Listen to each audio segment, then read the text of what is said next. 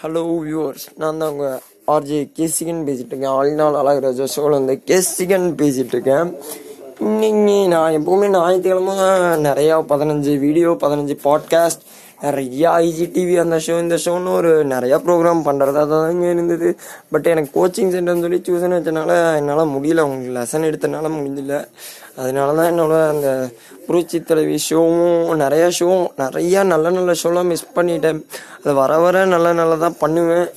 அப்புறம் நம்ம செக்மெண்ட்டில் என்னென்னா வர வர காலையில் ஒரு திருக்குறள் ஒரு கதை ஒரு கோயில் ஒரு கதை ஒரு வரலாற்றறிஞர் அப்புறம் ஒரு சைன் ஒரு சாதனையாளரை பற்றி ஒரு சின்னதாக ஒரு செக்மெண்ட் அதாவது மார்னிங் மோட்டிவேஷன் மாதிரி.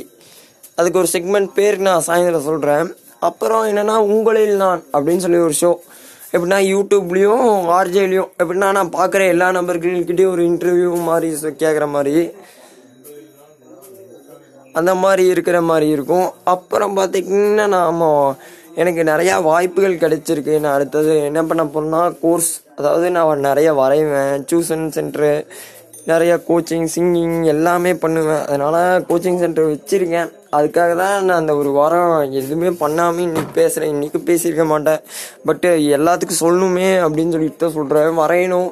நிறையா பண்ணுவேன். அதுதான் அதுவும் பண்ணுவேனால தான் இப்போ இது நான் அதை ஃபோட்டோ எடுத்து எல்லாத்துக்கும் சோஷியல் மீடியா எல்லாத்துலேயும் போடுறேன். பாருங்கள் ஆன்லைன் கிளாஸும் கம்மியான காசில் எல்லாமே கம்மியான காசில் பண்ணுறேன் பாருங்கள் அப்புறம் நான் அடுத்த வருஷம் டிகிரி என்னென்னா டேரக்டர் படிக்க போகிறேன் அது சம்மந்தமாக தான் இன்றைக்கி ஒருத்தர்கிட்ட காலையில் பேசினேன். என்னால் சத்தியமாக உங்களை ஒரு உலக சினிமா உள்ளூர் சினிமா இந்திய சினிமா பேசி எனக்கு இவ்வளோ நான் ஸ்டாப்பாக பேசுகிறேன் நான் எப்படின்னா நான் ஸ்டாப்பானா இருபத்தி நாலு மணி நேரம் பன்னெண்டு மணி நேரம் தொடர்ந்து பேசணும்னா பேசிடுவேன். ஆர்ஜே பாலாஜி ஆர்ஜே விக்னேஷ் மாதிரி. பட்டு அவர்கிட்ட என்னால் ஒரு அரை மணி நேரம் என்னால் பேச முடியல. கதை அது இதுன்னு. எப்பா கமலஹாசனே அதுக்கு. அவ்வளோதான் போல இருக்கு. அவருக்கு அவரை மாதிரி இருக்காரு அவர். அந்த மாதிரி என்னை வச்சு இன்னைக்கு காலையிலேயே அவர் செஞ்சுட்டாரு. அப்படி இருந்தது. இந்த நான் என்னன்னா அடுத்த டேரக்டரை பற்றியும் கதையெல்லாம் எடுக்க போகிறேன் அதுலேருந்து தான் ஏற்கனவே ஜாக் ஜாக் த டிடெக்டிவ் ஒரு கதை வந்துருச்சு. ஃபோர் ஜே ப்ளஸ் எல்லு ஒரு கதை. அப்புறம் ஒரு இந்திய இளைஞன் அப்படின்னு ஒரு கதை. அப்படி நிறைய கதை இருக்குது அதை பற்றி சொல்கிறேன் வர வர செக்மெண்ட்டில் அப்புறம் ட்ராயிங்கு ட்ராயிங் பண்ணுவேன். இதுவும் பண்ணுவேன். டிராயிங்னா எப்படின்னா உங்களுக்கு கொடுத்தீங்கன்னா அப்படியே வரைவேன். அப்புறம் நான் இன்னைக்கு மார்னிங் மோட்டிவேஷன்னா என்ன சொல்லலாம்னா என்னை பற்றி நான் இப்போ இவ்வளோ நேரம் பேசிட்டேன். மார்னிங் மோட்டிவேஷன் அதை பற்றி நான் இப்போ பேசுகிறேன் இது நீங்கள் இப்போ கேட்டுக்கொண்டு இருப்பது ஆர்ஜே கேசிகனின் இருபத்தெட்டு புள்ளி பன்னெண்டு பண்பலையில் நான் தான் உங்கள் ஆர்ஜே கேசிகன் விடியலின் விடியல் விடியலின் உயர்வு. இன்னும் இதெல்லாம் உயர்வு. அந்த செக்மெண்ட்டில் நான் தான் கேசிகன் மோட்டிவேஷன் நம்ம இந்த மாதிரி. சார் நான் அந்த டாபிக்ஸ்லாம் சொல்கிறேன் என்னென்னா இப்போ நீங்கள் வாழ் வாழ் நீங்கள் படிக்கிறீங்க ஆர் வேலைக்கு போகிறீங்க வேலைக்கு ஏதாச்சும் போயிட்டுருக்கீங்கன்னா என் லைஃப்பில் நடந்ததே சொல்கிறேன் நம்ம ஏதாச்சும் புதுசாக செய்கிறேன்னா நம்மளை என்ன சொல்லுவானுங்க? இவனுக்கு வேலை தெரில ஆகாதவன் அந்த மாதிரி நிறையா பேர் சொல்கிறவங்க இருப்பானுங்க. அதுலேயும் பார்த்துக்கிட்டிங்கன்னா இப்போ நான் சாதாரணமாக தான் ட்ரெஸ் பண்ணுவேன் எப்படின்னா இன்னைய வரைக்கும் நான் இன் பண்ணுறது முடி அந்த மாதிரிலாம் வெட்ட மாட்டேன். அதே அந்த முடி வெட்ட அந்த நாய பசங்க நாயின்னு சொல்லக்கூடாது பசங்க இருப்பானுங்க. அவனுங்க என்னன்னா அவனுங்க தான் ஹீரோ மாதிரியும் நம்மலாம் ஜீரோ மாதிரியும் பேசுவானுங்க. அவனுங்க கிட்டலாம் நான் என்ன சொல்றேன்னா நீங்க ஹீரோ தான்ப்பா நாங்க ஜீரோ தான். நீங்க உங்க ஒரே அளவு ஆட்டிடியூட் பண்ணுங்க அதை மார்க்கில் பாருங்க. அப்படின்னு தான் சொல்றேன் தப்பாலாம் பேசல. அதே மாதிரி தான் நம்ம ஆட்டிடியூட் என்னன்னா எல்லாருமே இப்போ நடிகர் எல்லாமே நான் சினிமா கருத்துக்களை பற்றி தான் பேசிட்டு தான் பேசுவேன். அதாவது ஒரு நதி இருக்குன்னா போய்கிட்டே இருக்குது. அதை கல் எறிஞ்சு விடுவான். பூ போட்டு வரவேற்பான். நம்ம வாழ்க்கை நம்ம உண்டு நம்ம உண்டுன்னு நம்ம போய்கிட்டே இருக்கணும். நம்ம வேலையை செஞ்சுட்டு. அப்போ தான் நம்ம வாழ்க்கை ஜாலியாக இருக்கும். இப்போ எஸ்டிஆர் இது பார்த்துக்கிட்டிங்கன்னா நம்ம ஷோ படி அட்வைஸ் பண்ணுறதே பிடிக்காது. அட்வைஸ் பண்ணுறதெல்லாம் கேட்கவே கேட்காதீங்க. ஏன்னா அந்த அட்வைஸ் அவன் கேட்டிருந்தா அவன் முன்னேறி இருப்பான் அப்படின்னு சொல்லி சிம்பு சொல்லுவார். தனுசு கேட்டிங்கன்னா அவங்க அண்ணா செல்வராகவன். அதாவது நமக்கும் எனக்கும் எங்கள் அண்ணா அந்த மாதிரி தான் இருக்காங்க. அவர் என்ன ஒவ்வொரு திறமையும் அப்படி தனுஷ்க்கு நடிக்கவே தெரியாது. ஒரு சின்ன ஆள் அவ்வளோ பெரிய ஆள் ஆனார்னா ஒவ்வொரு கதையும் அப்படி சிற்பி மாதிரி அவரை செதுக்கி இருக்காரு பொன்னியின் செல்வன் கல்கி மாதிரி அவரை செதுக்கி இருக்காராமா அவரோட சொந்த இன்டர்வியூவில் தனுஷ் சொன்னது. ஏன்னா அப்படி யுவன் சங்கர் ராஜாவும் அதே மாதிரி தான் சொன்னார் செல்வராகவனை பத்தி. யுவன் சங்கர் ராஜா லைஃப்ல நடக்காத இன்னும் இல்லை அதெல்லாம் தனித்தனியா செக்மெண்ட் போட முடிச்ச யுவன் சங்கர் ராஜா அவ்வளவு பெரிய மியூசிக் டைரக்டர் இளையராஜாவோட பையனா இருந்தாலும் இளையராஜாக்கு யுவன் சங்கர் ராஜா மியூசிக் பண்றது பிடிக்கல. பட் அவங்க அம்மா சப்போர்ட் பண்ணனால தான் இப்போ யுவன் நமக்கு வந்திருக்காரு. அப்புறம் ஏஆர் ரகுமான் ஏஆர் ரகுமானும் அதே மாதிரி தான். அவங்க அப்பா பெரிய மியூசிக் டைரக்டர் ஒரு பெரிய மியூசிக் டைரக்டரோட அசிஸ்டண்டா போனாரு. நீங்கள் இந்த இசை படம் பார்த்தீங்கன்னா தெரியும் இந்த கதை கோப்பு அவர் பெரிய ஆளாக வர்றது இந்த மியூசிக் டைரக்டர் பிடிக்கல. அதாவது இளையராஜாக்கு பிடிக்கல. பட் அவர் பெரிய ஆளாக வந்து இப்போ இவ்வளோ சாதிச்சிருக்காருன்னா அவரோட தன்னம்பிக்கையும் அமைதியும் தான் காரணம். அப்புறம் ரஜினிகாந்த். அவருக்கு என்னென்னா ரஜினிகாந்த் வெரி டெடிகேஷன் பர்சன் வேறு கர்நாடகாவிலேருந்து நம்ம தமிழ்நாட்டில் வந்து இவ்வளோ முன்னாடி இருக்காருன்னா ஒரு கண்டக்டராக இருந்து அவரோட ஸ்டைலை வச்சு எல்லாத்தையும் எல்லாத்தையும் வச்சு அதாவது ஏஎம் ஸ்டுடியோவில் போய் அவர் சொல்லியிருக்காரு என்ன நீங்கள் கெட்டப் காசு கொடுத்தா தான் நான் கெட்டப் போடுவேன் அப்படின்னு. பட் தலைவர் அப்பவும் அங்கே வந்து நின்னார். அந்த காசு முன்னாடி போட்டு கெத்தா ஸ்டைலாக கால் போட்டு உட்காந்தார் அதுதான் நம்ம தலைவர். இந்த மாதிரி மோட்டிவேஷன் அடுத்து கமலஹாசன் நம்ம பார்த்தீங்கன்னா கமலஹாசன் நிறைய தேசிய அவர் விருதும் வாங்கியிருக்காரு ஃபிலிம்ஃபேர் அவார்டும் வாங்கியிருக்காரு. இப்போ அவர் என்ன பண்ணுறாருன்னா எனக்கு அந்த விருதெல்லாம் வேண்டாம் நிறைய முன்னேறவர்களுக்கு தாங்கன்னு சொல்லியிருக்காரு. அவரோட கதை பார்த்தீங்கன்னா ஒவ்வொரு இன்ஸ்பயர்டாக இருக்கும். அதாவது இந்த பஞ்சதந்திரம்லாம் பார்த்தீங்கன்னா சிரிச்சுக்கிட்டே இருப்பீங்க. ஒவ்வொரு செக்மெண்ட்டும் செம்மையாக இருக்கும். கமலஹாசன் பற்றி பேசினா பேசிக்கிட்டே போகலாம் ஏன்னா ஒரு ஒரு உலக நாயகன் உள்ளூர் எனக்கு அவர் ரொம்ப பிடிக்கும். அவரை பற்றி புக்கெல்லாம் இப்போ நான் சொல்கிற எல்லாத்த பற்றி புக்கெல்லாம் எழுதுவேன். அடுத்து அஜித் நடிகர் அஜித். அல்டிமேட் ஸ்டார் அவரை பற்றி பேசணும்னா அவர் ரொம்ப அமைதியானவர் தான். அவ்வளோ பெரிய ஃபேமிலி பேக்ரவுண்ட்லேருந்து வந்து மெக்கானிக்கலாக வந்து இப்போ தலை இவ்வளோ இது அஜித் இவ்வளோ பெருசாக இருக்காருன்னா அவரோட டெடிகேஷன் அமைதி அவரோட அதுவும் இல்லாமல் இவங்க கிட்டே இல்லாதெல்லாம் ரஜினிகாந்த் கிட்டேயும் கமலா இது அஜித் இருக்குன்னா அவங்க ஃபேமிலி அவங்க அவ்வளோ லவ் பண்ணுறாங்க அதனால தான் இப்போ இவ்வளோ டெடிகேஷனாகவும் இருந்திருக்காங்க இதாகவும் இருந்திருக்காங்க. அடுத்தது சூர்யா. சூர்யா கார்த்திக் இவங்கள பற்றி பேசணும்னா கார்த்திக் இப்படின்னா எப்பவும் போல இப்போ என்ன மாதிரினா பேசிகிட்டே இருப்பார். எந்த இதாக இருந்தாலும் முன்னேறிடுவார். எதா இருந்தாலும் வருவார். இதே சூர்யா பார்த்தீங்கன்னா ரொம்ப அமைதியானவர்.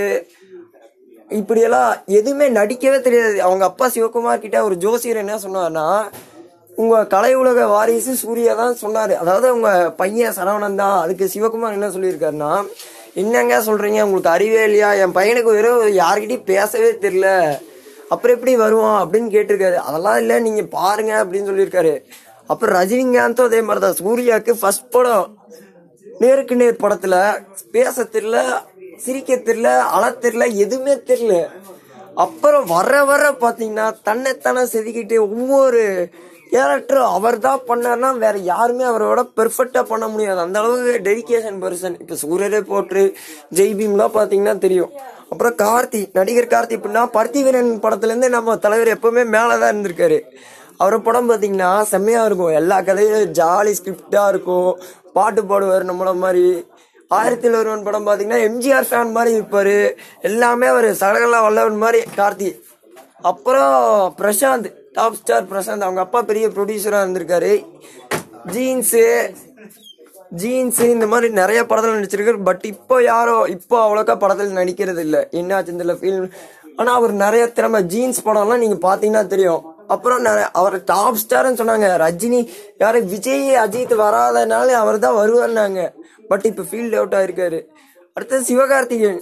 சிவகார்த்திகேயன் எப்படி நம்மள மாதிரி ஒரு